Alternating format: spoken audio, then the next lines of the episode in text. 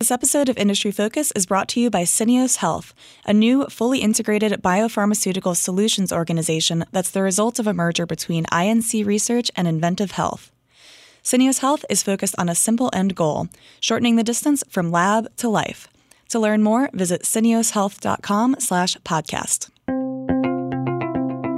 Welcome to Industry Focus, the podcast that dives into a different sector of the stock market every day. Today is July 25th. I'm your host, Kristine Harjes, and I'm joined by Fool.com contributor Todd Campbell via Skype. On this healthcare episode, we're covering big pharma earnings and announcements. First, we'll talk Eli Lilly, ticker LLY, and then we'll move to GlaxoSmithKline, ticker GSK. Eli Lilly is first and foremost a diabetes focused company, and they are massive, but they also make drugs for cancer and some other diseases. And as will become important later in our discussion, they have a pretty sizable animal health division. Lilly reported earnings yesterday, and shares got a 5% lift. Eli Lilly launched the very first, Kristine, the very first commercial insulin for diabetes patients. They did that back in 1923. So it's probably not surprising to find out that they uh, today remain this, uh, uh, the, the, second largest producer of, of diabetes drugs. They actually get about 44% of their revenue uh, from diabetes uh, treatments. So I think it, it, probably just to set the stage might be helpful for um, our listeners to get a quick reminder of what exactly diabetes is. Is, is that cool with you, Kristine? Go for it. All right, great. So in normal, we'll call it normal, healthy patients, when the liver produces the simple sugar glucose or we ingest glucose from eating carbohydrates, beta cells in our pancreas create insulin. And that insulin converts the glucose into glycogen that gets stored in the liver or in the muscles that can be used for energy later on. In type 1 patients, the pancreas doesn't produce insulin. And in type two patients, we've built up a resistance to the insulin that we do produce. That's a problem because as blood sugar gets high in the bloodstream, it can wreak all sorts of havoc with the body. You can have nerve damage, it can damage the kidneys, and you can also end up with cardiovascular disease. There's about 30 million people in the US alone with diabetes, and there are about 90 million people in the US with prediabetes or elevated blood sugar levels. As a result, this is a massive market. It's a mega blockbuster market. As you mentioned, Eli Lilly, big company with 44% of the revenue coming from diabetes. That works out to a little bit better than 10 billion per year just in diabetes drugs. Right. And so, because diabetes is such a complex disease, there are a couple of different drug types that a company might produce um, in the diabetes space. For example, uh, Eli Lilly produces a rapid acting insulin called Humalog. They also have a long acting uh, insulin called Basaglar, which is actually a biosimilar to the brand name long acting insulin Lantus, which is a Sanofi drug. That one was huge. It had $7 billion in peak sales before it lost patent protection. So now uh, your biosimilar Basaglar is coming after that, and it is taking off like a rocket. By the way, uh, they had what is it in Q2 this last quarter? Their sales grew 133 percent year over year, and that's after uh, in 2017 their sales surged 402 percent. So this drug is really growing at bonkers levels. But that's not where they stop. They don't just stop with uh, your insulins. They also have drugs that work to uh, help manage the disease by either boosting insulin production, which is the case with GLP 1 drugs. They also have uh, Jardiance, which is an SGLT2 inhibitor. What that does is it increases glucose excretion from the urine. So, all different approaches to managing and treating this disease. And if you take it all together, as you mentioned, Todd, this is a gigantic business unit for uh, for Eli Lilly, and it's growing. Their their volume growth in the last quarter was up 31% year over year. Right, and that was due to those the launch of those kind of net, with next generation diabetes treatments, the SGLT2 inhibitors, um, for example, and uh, Basaglar, obviously, which is a, a, massive opportunity. And just as an aside, one of the reasons that you and I, Kristine, talk a lot on the show about biosimilars and the potential opportunity for biosimilars over time. As a reminder, biosimilars are inexact copies of brand name biologic drugs that are made in living organisms, but they work as effectively, so the FDA allows um, them to be prescribed uh, instead of that brand name drug once they lose patent patent protection. If you look at Eli Lilly's total sales in the second quarter, you know, pretty good growth for a company this big, right, Kristine? Up 9% year over year to 6.4 billion. And you mentioned the diabetes volume growth that's important because you know we've talked a lot and and you hear a lot in the media about price increases driving growth for a lot of these companies. You know they had 9% year over year volume growth across the entire company uh, in the second quarter. And that diabetes revenue growth obviously is is incredibly important. It'll be really interesting to see where we go from here in diabetes for Eli Lilly, though, Kristine, because Sanofi kind of fired a shot back across Eli Lilly's bow um, by launching its own biosimilar to the rapid acting insulin Humalog earlier this year. You know, Humalog sales were 2.9 billion um, in 2017. It's, it's it's Lilly's biggest diabetes drug. So it'll be very interesting to see whether or not Admelog can sort of chip away at sales uh, as quickly as as you know Basaglar has chipped away at Sanofi's Lantus. Yeah, and right now it doesn't seem like that'll be the case. Sanofi's biosimilar, uh, it, it's there. It launched earlier this year, but Humalog sales actually grew 13% year over year within the quarter. So for now, at least, it is hanging on just fine. One of the interesting parts of Eli Lilly's earnings was an announcement regarding its animal health division, which makes medicines for both companion animals, meaning pets, and also uh, livestock and animals that would be uh, not not quite as companiony, I guess. Uh, so this is not a huge shock. They had signposted back in October that they were thinking about options for this animal health business. And now they're saying that they are going to IPO a minority stake in it, which will be something less than a 20% stake in this company. And it'll be available uh, for people to buy into. What do you think of this, Todd? This is a really interesting move that investors might want to pay attention because if you remember, um, Kristine listeners, you know, Pfizer spun out their animal health business, Zoet, which is was, how do you pronounce that? Zoetis. Zoetis. Yeah. Simple ZTS. Anyways, uh, a few years ago, and it's been a wonderful investment. Um, so you know, you might want to keep an eye on uh, what happens with Elanco going forward. The reason that, that Lilly's spinning it out is because it's growing relatively small um, year over year, and you know that's dragging down the overall performance. And I think that you know what you've got a lot of these big pharmaceutical companies looking at is saying, you know, maybe it makes sense to get rid of some of these slow growers, focus more on kind of these next generation solutions um, like biologics. Uh, and I think that that's why you're seeing them unlock, quote unquote, the value uh, by spinning out Elanco. As you mentioned, later this year, less than 20% equity will be available in that through an IPO. They plan to get rid of the rest of their shares um, depending, of course, on market conditions throughout the course of 2019. I don't know about you, Todd, but I'm kind of assuming that right out of the gate, this company is probably going to get a pretty favorable valuation, mostly because of how successful Zoetis has done. I mean, Zoetis carries a substantially higher price to earnings multiple than Pfizer itself does. It's got a market cap at this point of $40 billion. So when you think about uh, Elanco, which is the, the Eli Lilly division, that's a company that does about 13% of Eli Lilly's total revenue. So it's, it's a pretty substantial company bringing in about 3 $3 billion a year. And the animal health market generally is expected to grow about 5% annually for, mm, as far as we can tell, the foreseeable future. Um, it has a lot less generic competition than human pharmaceuticals, and it also has a shorter product development cycle. I guess because it's animals as opposed to humans, you don't quite have the as high of fences set by the FDA to get drugs to market. So the IPO is expected by the end of this year, and I'll definitely be interested to see both how the market reacts initially and then also what Eli Lilly's plans for that other 80 plus percent of the company is because they have indicated that they don't intend on holding on to that forever.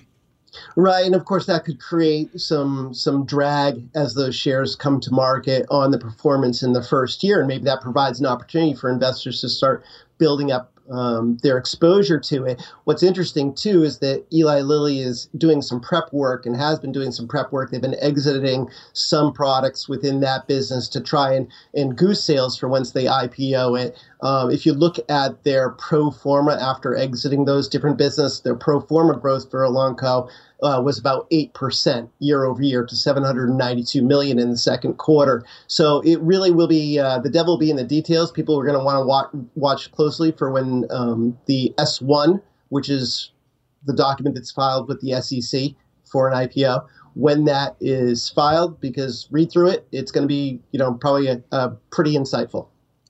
We'll be right back with more after a quick message from our sponsor. This episode of Industry Focus is brought to you by Syneos Health. Bringing a new drug to market is getting tougher and tougher. At Syneos Health, they're changing the game. As a result of a merger between INC Research and inVentiv Health, they have created a unique business model that allows clinical and commercial disciplines to work together, eliminating traditional process obstacles and delivering something they call biopharmaceutical acceleration. Helping their customers accelerate the delivery of important therapies to patients, Syneos Health is focused on a simple end goal shortening the distance from lab to life. To learn more, visit syneoshealth.com slash podcast. Next up, GlaxoSmithKline, the British pharma giant, reported earnings just this morning. Todd, what's the scoop? Uh, pretty, pretty meh. yeah, pretty meh. I mean, the, the sales were flat on an as-reported basis um, at 7.3 billion pounds uh, for the quarter. Um, if you back out currency conversion, they grew four percent. But you know, I mean, you never know what currency is going to do up or down or, or whatever. I mean, it just it is what it is, right? So mm-hmm. you know, you're talking about low single digit growth one way or the other for GSK. Not an overly exciting uh, report that, that's moving the needle for investors. So if it's not that exciting, why are we talking about this?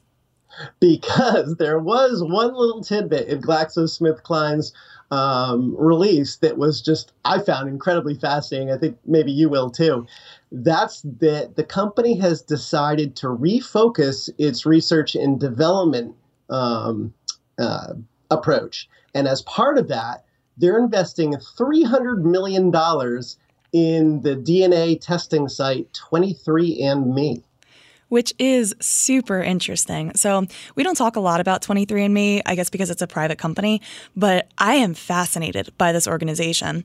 I mean, even dating back to when I was at the latest JP Morgan Healthcare conference, seeing their CEO speak, she is amazing. And so, this, this is a very, very cool company. It has the largest database of genetic information out there because of consumers saying, yes, please sequence my genes. And then they hold on to that data. And about 80% of the people who have participated have opted into research. So if 23andMe has 5 million customers, then that gives you 4 million people's genomes that have been sequenced. And now and, and, this is kind of uh, causing a little bit of alarm so far that I've seen in the Twitter Twitter sphere and elsewhere. But you have this commercial company, GlaxoSmithKline, buying the rights to use that data to help grow their their portfolio and their pipeline. Yeah, these are exclusive rights too. Um, about three years ago, 23andMe established an R&D team uh, to kind try and figure out whether or not they could take some of the the information that they're gleaning from processing all of all of people's DNA. Again, you have to opt into this. This is not just using this data. You have to opt in to say it's okay. Um, and like you said, about 80% of people have have agreed to it, and I would agree to it too because, frankly, you know, anything we can do to to develop you know cures and treatments that work better, I, am all, all, for.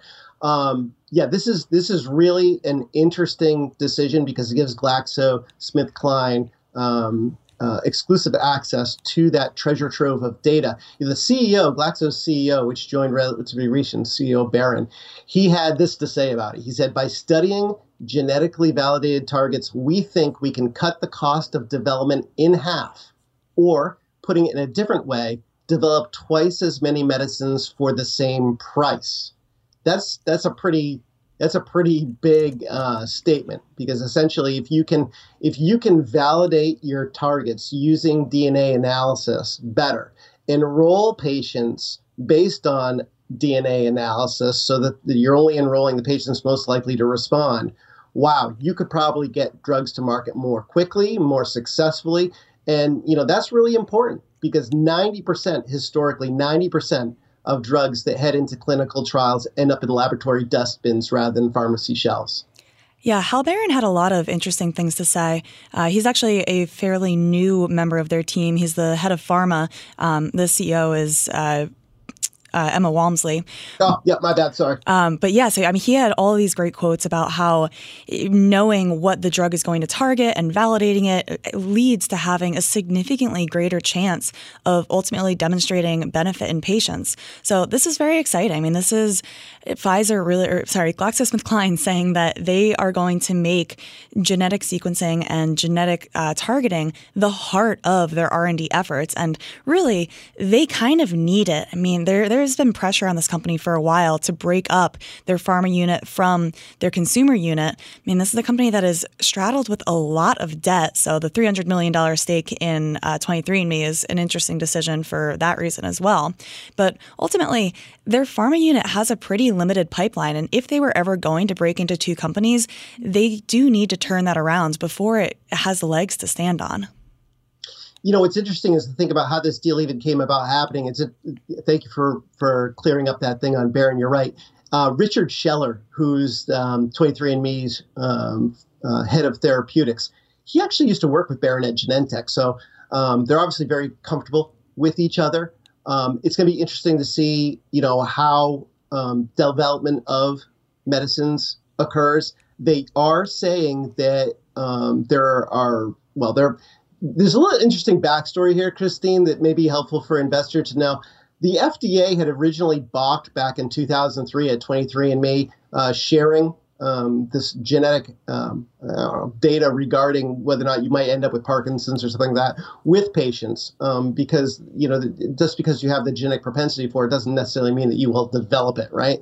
That all kind of cleared up this past year, um, earlier this year actually, uh, when the FDA gave it the green light to share information. I think it was on 10 different diseases, including uh, Parkinson's and late onset Alzheimer's disease. So that kind of cleared the way for for GlaxoSmithKline to step up and say, okay, the FDA has given us our blessing to, for this data to be to be uh, shared with patients. Now let's go ahead and leverage that data to create some new drugs. Parkinson's disease, actually, Kristine, that's going to be their first uh, target. They say.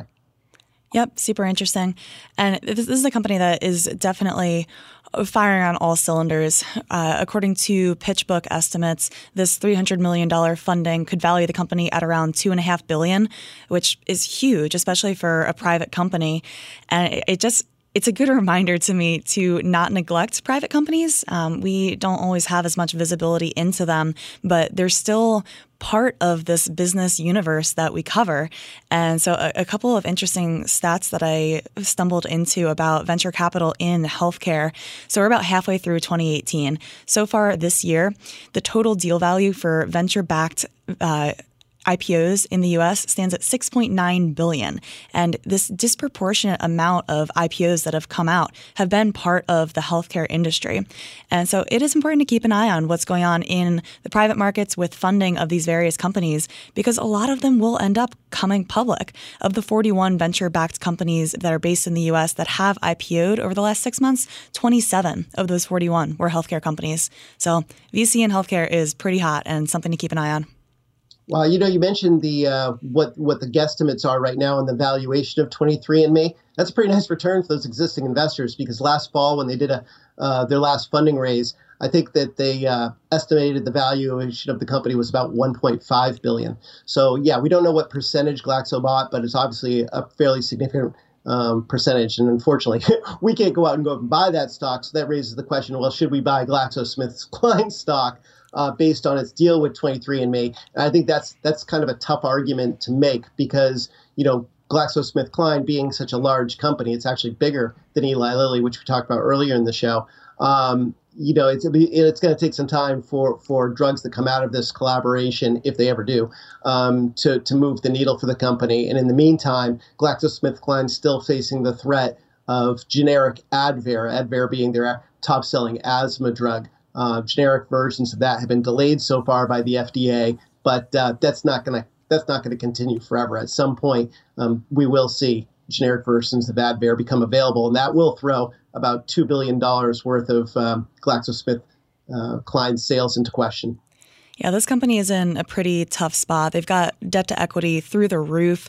Most uh, investors in them right now are likely income investors. They're looking at that 5.3% dividends. And yet, that is threatened by the financial issues that the company has. Management has said that they plan to tie their dividend to cash flow generation soon. So, I, as an income investor, might start to cut some ties with this company. And that's not going to be good for the stock if that does happen. So, things to keep an eye on. Um, I do appreciate that Glaxo is making the efforts to look way down the road and try to right their ship for the future. And as long term investors, that's what we like to see companies doing. But for me, at least, this stock is not a buy at the moment. Yeah, of the two stocks, I think Eli Lilly makes the mo- more sense. Yep. As always, people on the program may have interest in the stocks that they talk about, and the Motley Fool may have formal recommendations for or against, so don't buy or sell stocks based solely on what you hear. Today's show is produced by Austin Morgan. For Todd Campbell, I'm Kristine Harjes. Thanks for listening, and Fool on.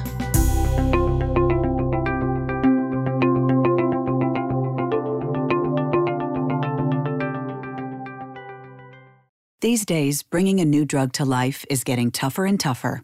It can take billions of dollars and a decade or more to bring an experimental drug from molecule to market. And only one in five marketed drugs ever achieve revenues that match or exceed R&D costs.